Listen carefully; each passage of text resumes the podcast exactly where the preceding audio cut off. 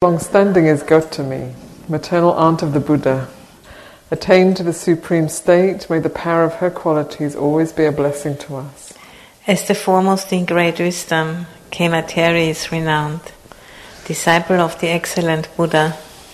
May the power of her qualities always be a blessing to us. Uppalavanna Theri is the highest of those with psychic powers.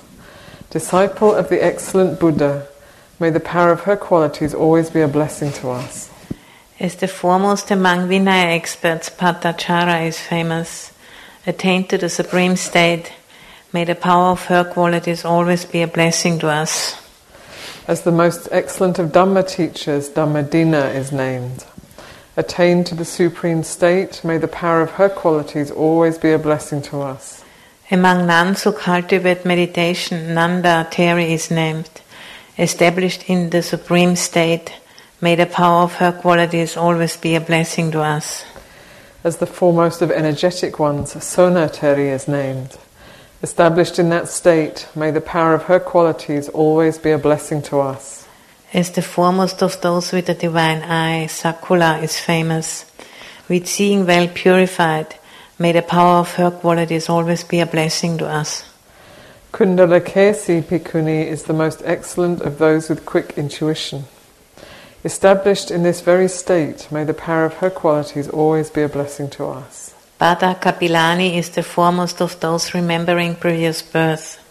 May the power of her qualities always be a blessing to us. Bada Kachani te, Kaccana Theri is the greatest of those with higher knowledges. Having co- conquered pleasure and pain, may the power of her qualities always be a blessing to us. Kisa Gautami is the foremost of those wearing coarse robes. Attained to the supreme state, may the power of her qualities always be a blessing to us. Sigala Mata Bhikkhuni is the highest of those resolved on faith. May the power of her qualities always bestow great peace, health, and happiness on us. May these and all the other qualities of the bhikkhunis dispel all fear, sorrow, and illness.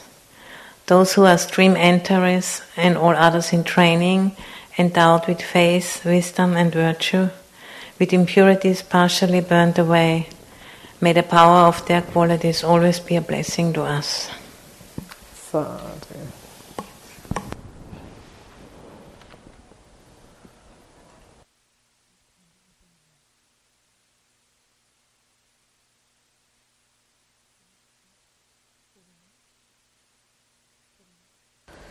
So we'll have a half an hour meditation.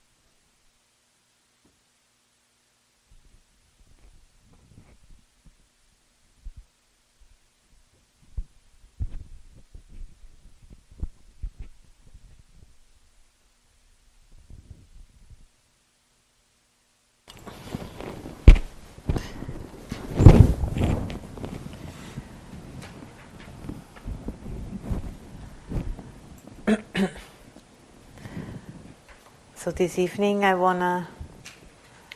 closer to.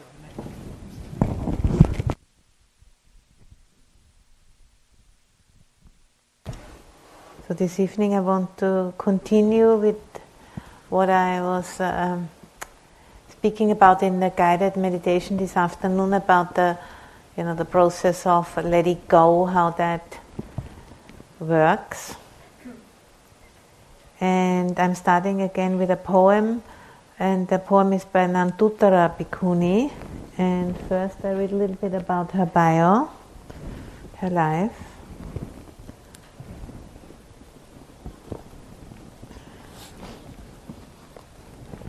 Nanduttara was born in a Brahman family.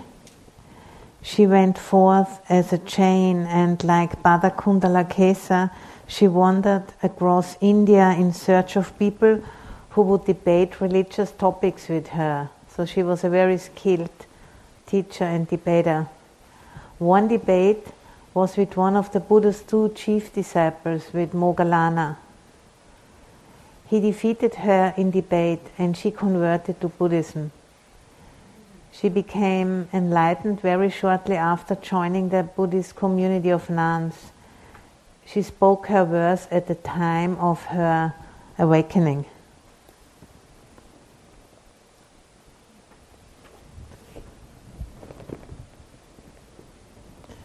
And I have a few different translations, and starting with uh, Charles Hallisey. So, and remembering that she was a, a, a Jain, and she says the following I honored fire, the moon and sun and gods. At the ford in the river, I went down into the water. Undertaking many vows, I shaved half my head. I made a bed on the ground. I didn't enjoy food at night. Vexed as I was by the urge for sex, I would do this body a favor with baths and massages and delight in jewelry and finery. Then, confident, I went forth to homelessness. Once I saw the body as it was, the urge for sex was no more. All existences, all existences are cut off, wants and aspirations too. Every tie untied, I have attained peace of mind. And then there's two more. They're, they are all kind of slightly different. Also, I, I read all three to, to you, and then you can choose for yourself. And that's this. This one is by Bhante Sujato. Nanduttara. In the past, I worshipped the sacred flame, the moon, the sun, and the gods. Having gone to a river ford, I plunged into the water. Undertaking many vows, I shaved half my head. Preparing a bed on the ground, I ate no food at night. I loved my ornaments and decorations, and with baths and oil massages, I pandered to this body wrecked by desire for pleasures of the senses. But then I gained faith and went forth to homelessness. Truly seeing the body, desire for sensual pleasure is eradicated. All rebirths are cut off, wishes and aspirations too. Detached from all attachments, I have found peace of mind. So here she speaks about two different, you know, attempts she made to find freedom. The first two uh, stanzas are about when she, you know, was undertaking a particular religious practice by, you know, taking bath in the river, worshipping the sacred flame, the moon and the sun, and so on, and undertaking vows. And then she also, you know, was uh, from a upper class family and had had many, you know, jewelry, finery, and was quite um, in love with her own beauty. So she she tried both of these avenues, and both didn't really work out in the way uh, she was hoping for. So then she became a nun. And there's a further translation by Ayya Soma.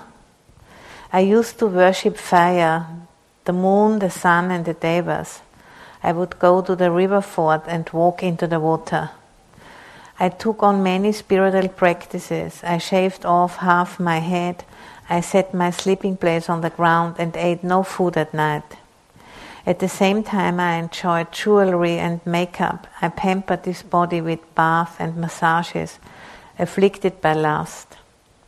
Eventually, I acquired faith and went forth into homelessness.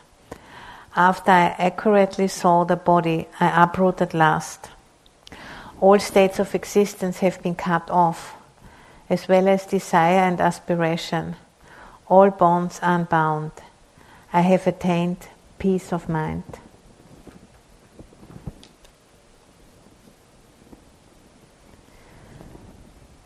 So that's you know three different versions of, of you know telling us about her uh, different attempts you know to overcome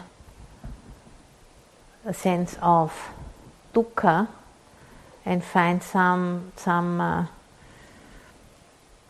relief, you know, either in indulge in indulging in the senses or in actually indulging in certain uh, rituals and and different prescriptions and so on, hoping that this would lead to some kind of uh, fulfillment, and, and both of those styles haven't worked for her.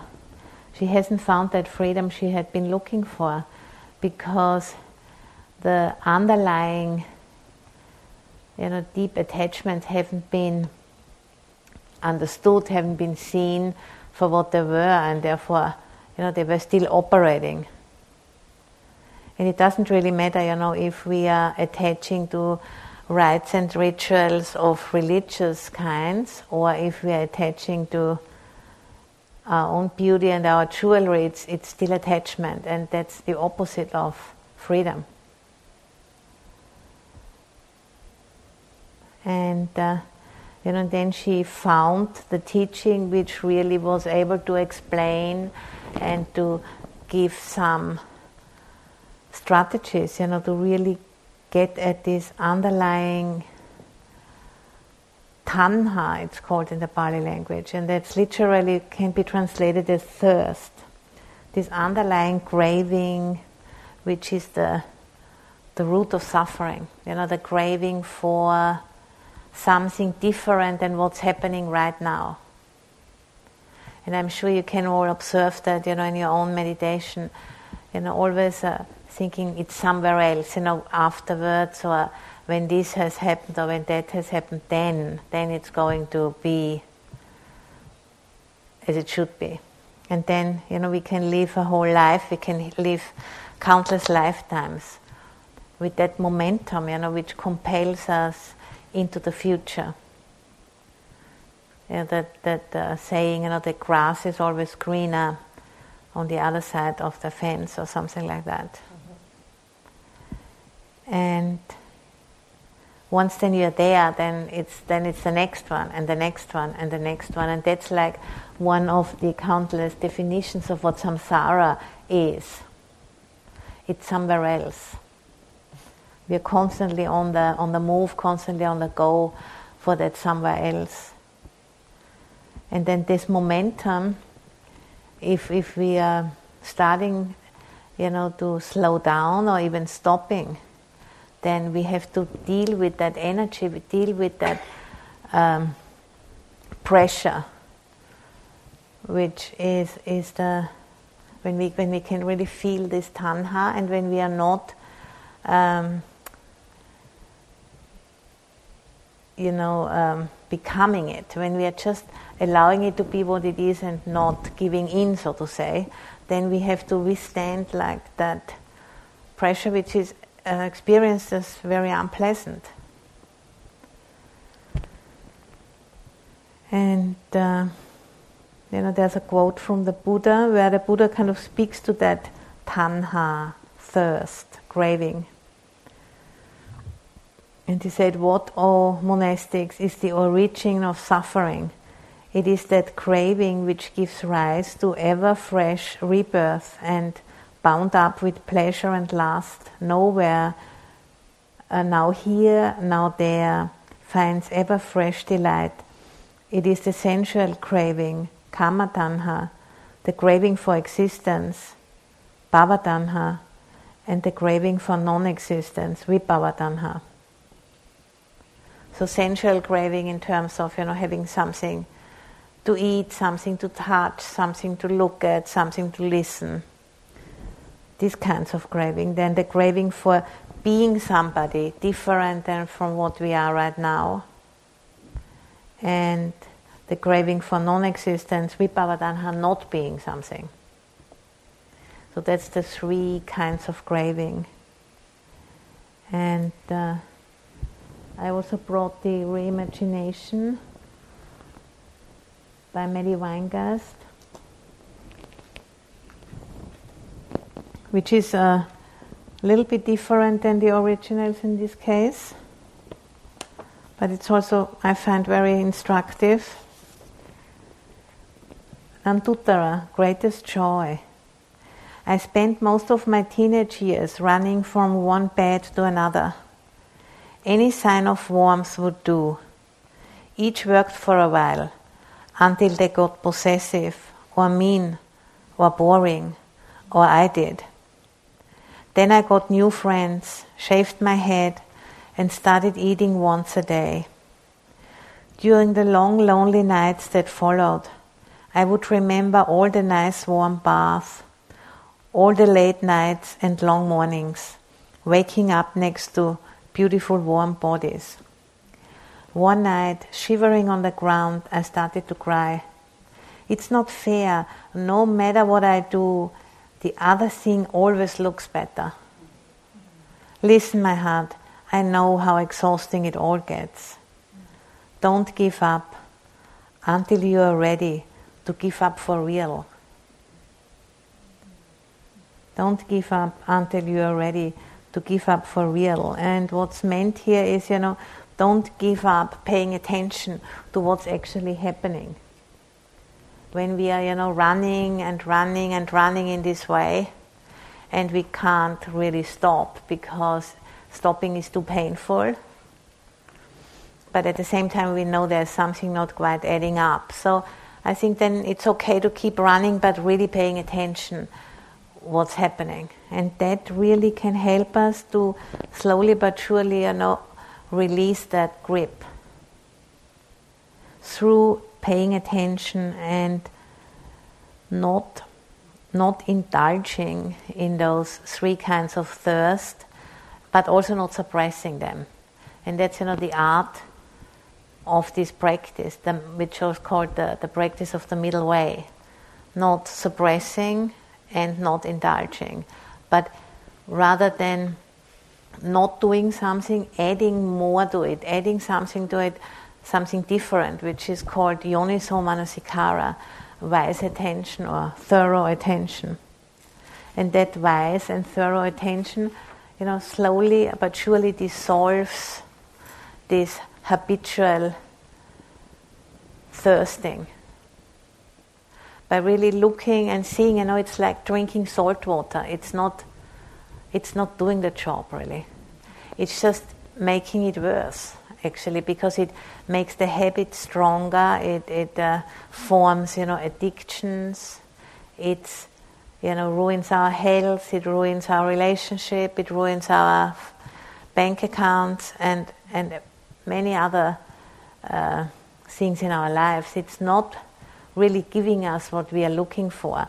And that we can only see through wise attention, through adding something extra on top of what we are already doing. And then that opens up, uh, you know, the surface, and then we can see more into the depths. And then we start to see, you know, neither attaching to certain, you know, re- religious rituals, empty rituals, which don't are not conducive to developing inside is useless.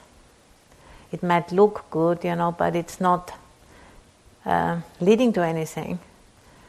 In the same way as you know, or, or uh, you know, indulging in in extreme ascetic practices, it's not helping, really. It can be a, a distraction, also. You know, it can be something to be proud about. It can be something to kind of get really obsessed about, but it's not conducive to wisdom as long as we are not really looking why we are doing this, what's what's underneath, you know, what is, is propelling us to you know obsess with whatever it is, even if it's a, a so-called you know um, religious practice. It's it's not really uh, bringing us the freedom we are looking for. And, and the word yoniso manasikara, the word yoni uh, in the Pali language means womb. And, you know, and, and it, that means, you know, looking back to the origin. Where does it come from? You know, where does this impulse come from? And then we can see it, it will always lead us to this thirst, tanha, this sense of wanting something different from what's right now. And then if we are not able, you know, to really stay with that experience because it is indeed very, very unpleasant, or it can be also very, very exciting. But what we need to do is to stop and really experience the energetic presence of that and and seeing, you know, how it is always taking us out of the present moment into somewhere else.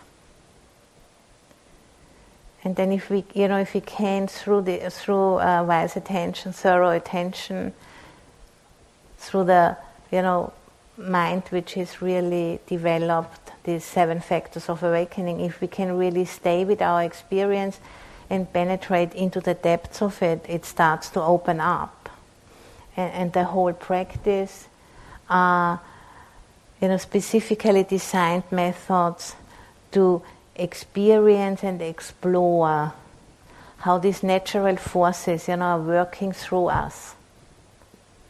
And they present themselves as energies in the body. And they are sometimes, you know, not very easy to experience if we have not trained ourselves to to kind of uh, have the confidence and the trust that we can actually we can actually be with that you know. The body is is strong enough it can experience those things and if we have suppressed a lot of this stuff you know over our lifetime or maybe you know from previous lives it, it can there can be a lot in there you know which needs to be seen for what it is trauma and all other kinds of, of, of patterns, you know, which are hard to be with. But nevertheless, that's the way, you know, how we need to work with it. It needs to be dissolved through awareness. You know, kind awareness, really. Not, you know, I'm going to look a minute in order for, for it to go away, that I won't, won't do it, you know. It needs to be really come from acceptance and kindness and from the knowing yeah, that that is the only way, you know. And at the same time, not biting more off than we can chew, so to say, you know, taking it one step at a time. And, uh, you know, the most important internal faculty is this wise attention, thorough attention. And the most important external one is wise friends. So those two work together. And then, you know, we have done already uh, at least, you know, two practices. The, today we did the meditation on the body parts, for example. That's one way of looking at the body in a, in a different way than usual. You know, looking at it in terms of skin, flesh, and bones. That's a way of normally, you know, we don't look at the body like that. Or quite rarely, maybe if you're studying medicine, you know, you're um, having these kinds of things, you know, in your in your life, but otherwise, it it's not uh, not a common thing to look at the body in this way. And then, you know, basically looking under the surface, and then uh, you know this kind of meditation in the Pali language is called asubha. Subha means beautiful, and asubha is is uh, means not beautiful. So it shows us a side, a certain facet of the body which is showing us that which is not beautiful. So that we can balance it out with, uh, you know, looking at the body from the outside, especially of a young body, can be extremely beautiful, very, very attractive. And then looking at this in this other way can bring balance. It's not about, you know, making us believe that the body is ugly, but just showing us, no, the body is can be looked at in many different ways. And that you know can help to um, let go of attachment. And then um, the meditation on the elements, for example, you know, shows us that there is no real inside and outside, and you know we never cut the umbilical cord with the planet, and there's a constant exchange happening, and that shows us uh, not self, anatta, or emptiness which also can help, you know, to let go of attachment. Maybe more in the sense of, for example, if we're feeling, you know, very angry with somebody, we can look, you know, am I angry at the earth element here, or is it the fire element, or water element? It can just help, you know, for the mind to snap out of a certain avenue of thinking and suddenly look at it in a complete different way, and that can help and it's it's never about you know not doing something, but adding a new way of looking, which suddenly you know kind of balance out uh, a habitual way of looking. But but just opening another window and saying, look like this. It's the same thing, but looking very differently, and then suddenly, oh, that really helps you know to um, see there is much more to this uh, life, you know, as a human being than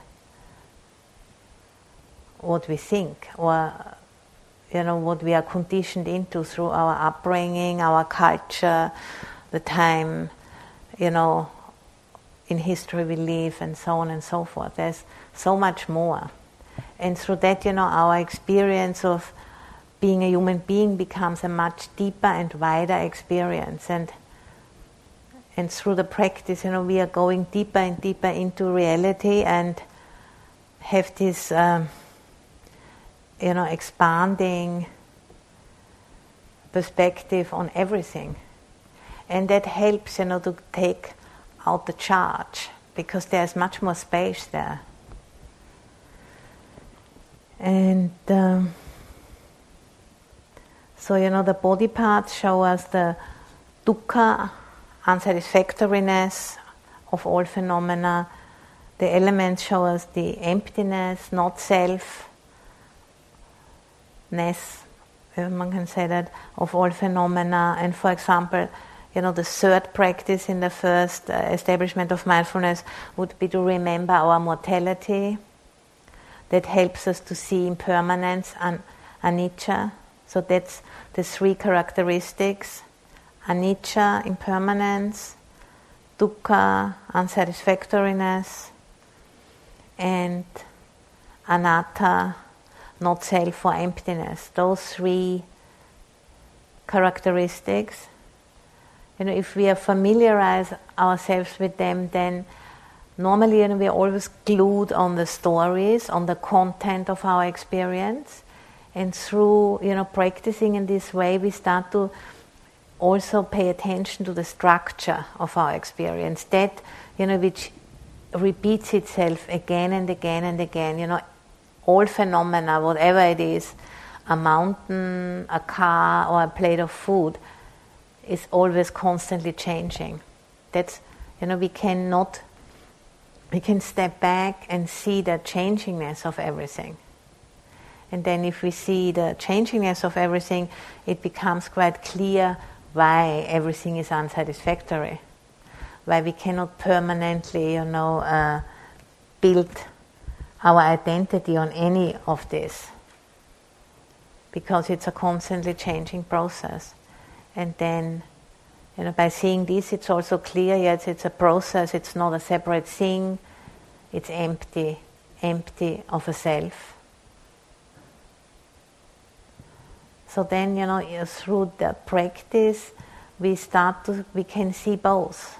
We can see the content and we can see the structure. And through, you know, through cultivating the mind, we are more and more, have more and more and quicker access to the structure. Even in very, very challenging circumstances, we can remember, oh, this is impermanent. And then we are just adding something to our experience which before we didn't see so clearly. So we always forgot it again and again.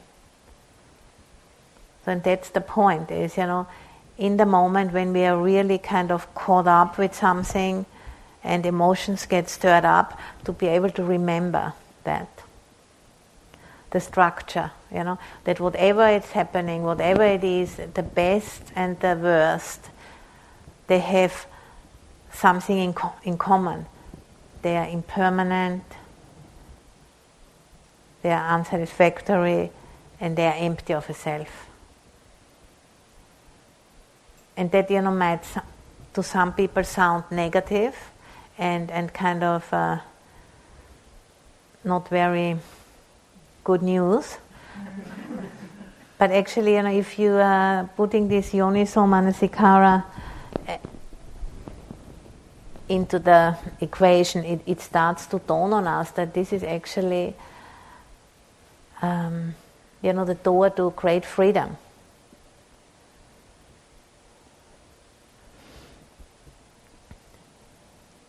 Because we start to understand, you know, the constructed nature of the sense of self, that the self is not separate.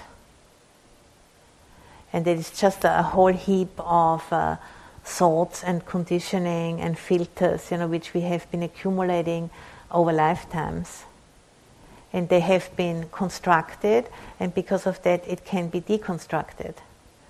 And uh, the Buddha Dharma is a whole set of instructions how this deconstruction can uh, happen. And it, uh, this identification and deconstruction of these patterns, you know, which keep us imprisoned in very small lives.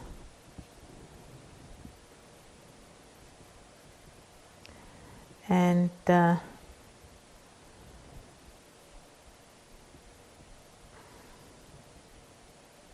You know, and in the beginning there is a certain resistance and fear because you know it makes us uh, recognize the vulnerability of being a human being. You know, having a body like this, being completely dependent on on planet Earth. You know, for food and water and air and and, and temperature and everything. Being completely dependent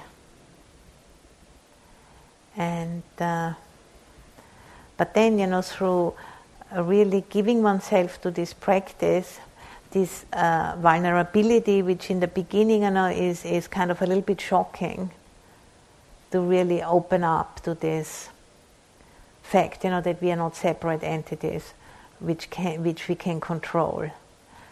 But then you know over time if we keep on working if we keep on opening up if we keep on looking then this vulnerability starts to turn into invulnerability through awakening more and more and not resisting that, you know. And then full awakening would be, uh, you know, letting go of all craving, of all thirst, to have it different than what it is, which is the same as being invulnerable. No longer having to manipulate what's happening being able to completely accept and open. And you know, as human beings, as, as, as Homo sapiens sapiens, we can really we can do this practice. If we are born as a you know as a turtle or as a well, some other you know animal, they have very hard shells. They are much more uh, they're much less vulnerable than we are. Their bodies or alligators or some other, or mussels or some really hard shelled animals, they are much less vulnerable than we are with these very, you know, sensitive bodies, and we are we, our when we give birth to children, they need to stay for a very long time with the parents. Not like some animals, they can get up and walk like half an hour after they come out from their mother. So we are extremely vulnerable species, but also at the same time we have this equipment, you know, this reflective mind, so that at the same time we can use our vulnerability for a full awakening. And that's, you know, that special opportunity which we have, and this is you know, why the human birth is considered to be such a fortunate one, because we can realize uh, awakening and we can leave behind this thirst, you know, thirst for sensual pleasures, thirst for existence, and thirst for non existence through insight, not through suppression, because through suppression that won't work. And you know, like this uh, Nan Nanduttara, she was fed up enough, you know, so that she then was really ready to pay attention in a way how it, which was conducive to insight, and then it just, uh, it you know, it dissolved. Because if we are looking in the right way, then this is what happens. And uh, you know, because all phenomena, because they are impermanent, unsatisfactory, and empty of the self, this is why all phenomena have liberation as their essence. Any phenomena, you know, which we contemplate can display those three characteristics. And you know, in her case, she first she was like you know, attaching to religious practices that didn't work. Then she was kind of indulging in all kinds of uh, sensual pleasures that also didn't work.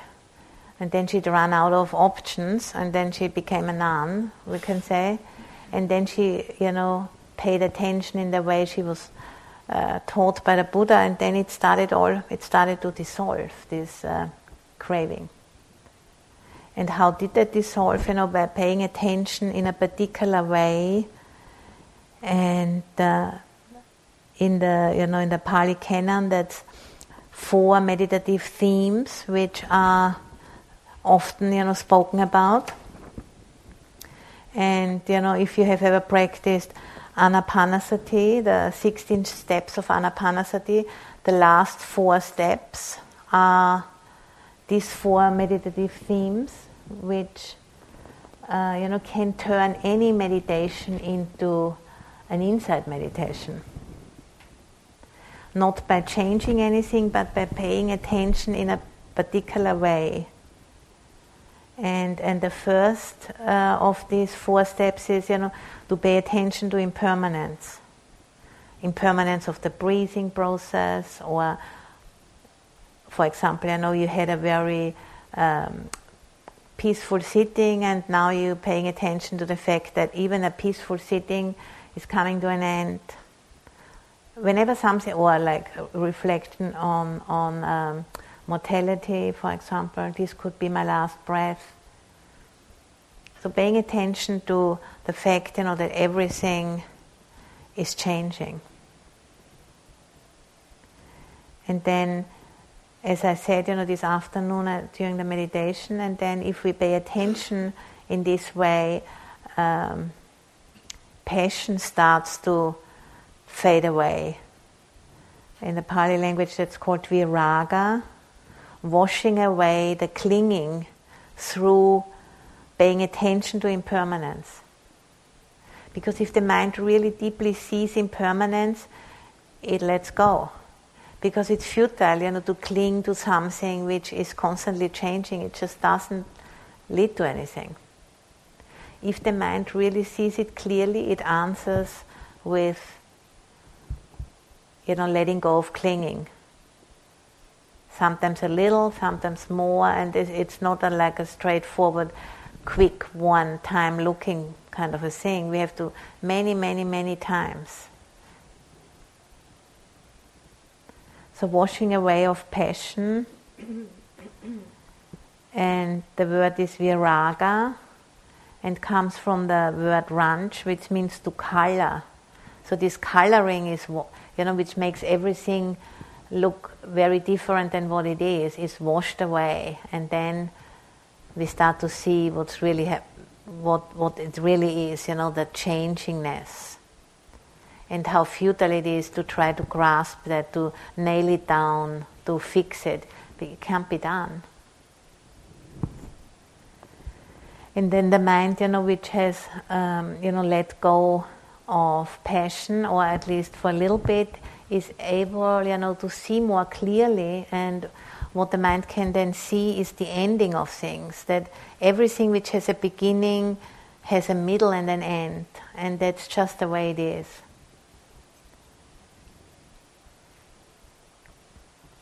And that's not you know like uh, that nature is cheating us or anything like that. It's just that we are not seeing clearly. And we have to just you know adjust our expectations through a reality check. And this uh, meditation is a reality check really. Helps us to see more clearly what's really happening. And being able you know to see the whole spectrum of a phenomenon it's arising it's existing and then it is ceasing, it's ending.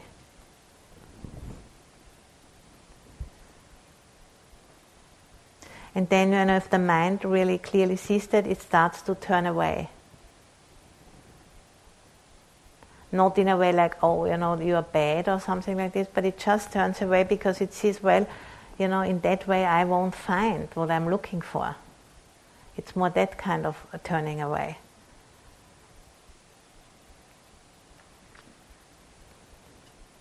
And then you know, the response is just to let go.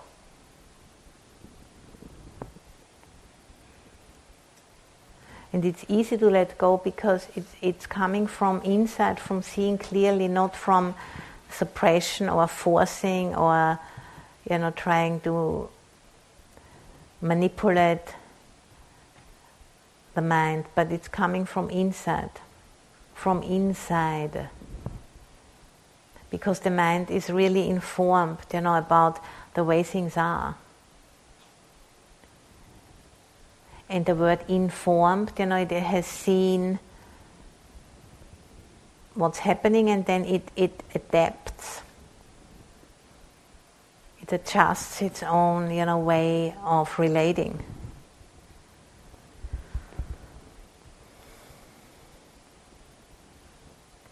And uh, you know by really deeply recognizing yeah, it's all part of nature.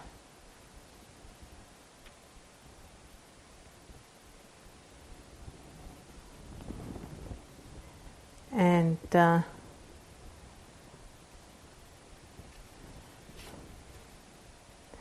and you know and this cannot happen through forcing but it's uh, it's the opposite of force. It's it's all about letting go you know, we are not wrestling something into the ground, you know, and taking something which we don't have, but it's, it's much more a letting go of filters, emotional and cognitive filters, you know, which are not in accordance with reality, but which are a result of conditioning. And uh, it's a process, you know, which has its own intelligence and in the scriptures there are some really um, good examples I've, which I'd like to share with you, showing about you know it's very important also to not have unreasonable expectations. And the Buddha compares it like with a hen, you know, sitting on her eggs.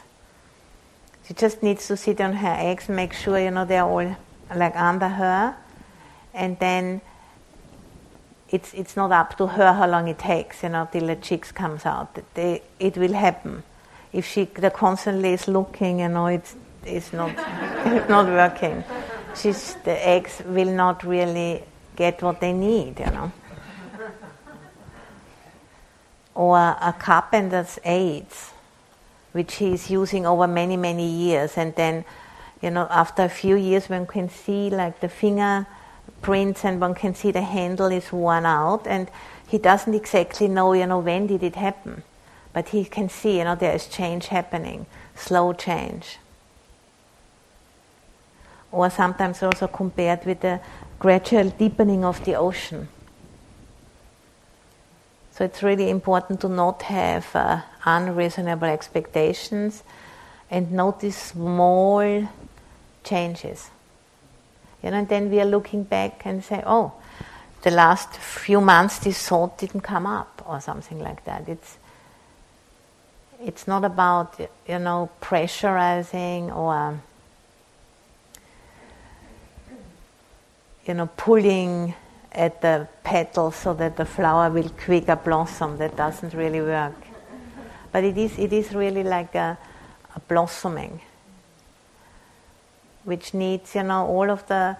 Our job is to uh, make sure, you know, that there's the right conditions, and and the blossoming is not our business. You know, the blossoming will happen by itself, and. Uh, for us it's important to set the right conditions into place and for example you know the, the precepts are a good soil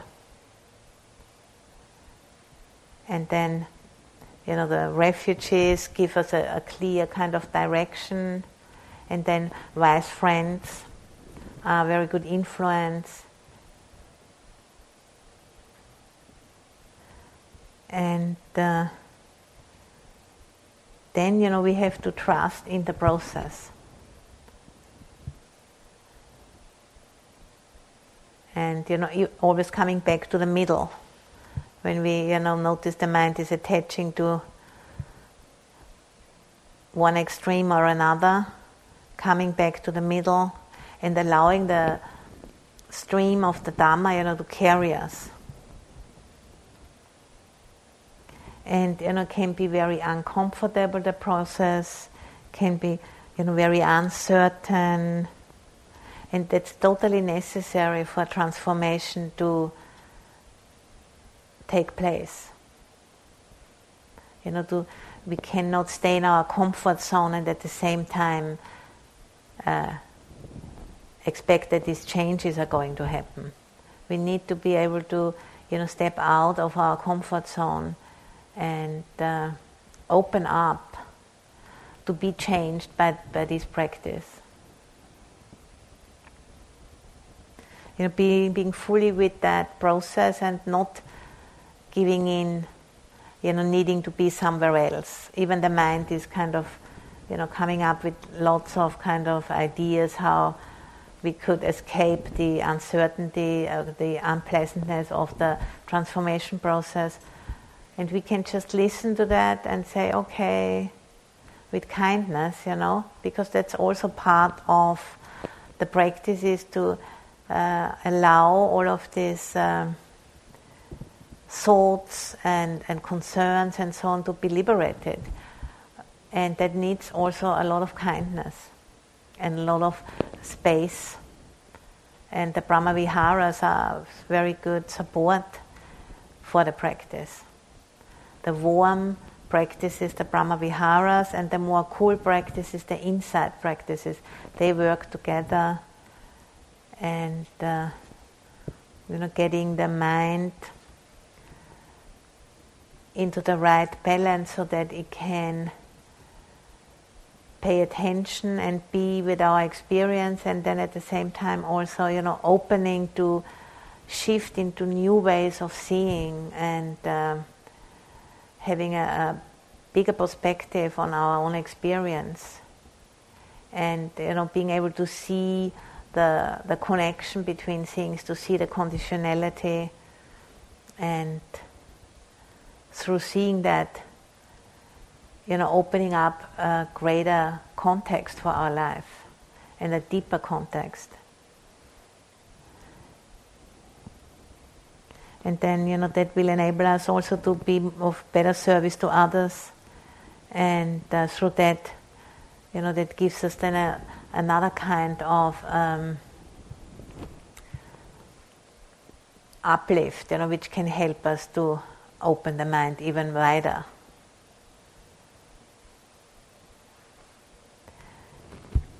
I'm going to share one more time that poem, uh, The Reimagination, because I find that very. Um,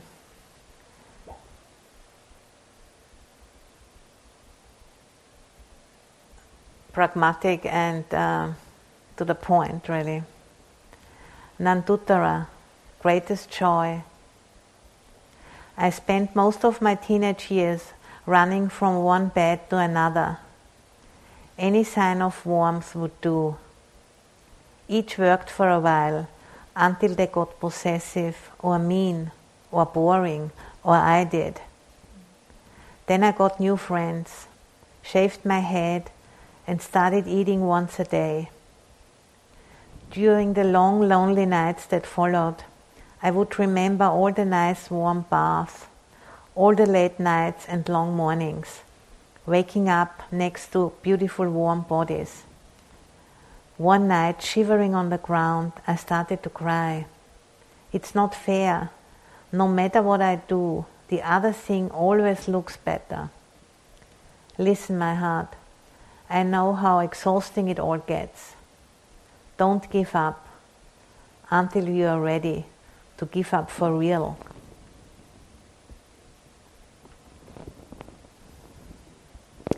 So, yeah, that's um, my little Dharma talk for tonight, and I hope you know you don't give up until you are ready to give up for real too. Because that's the way it works.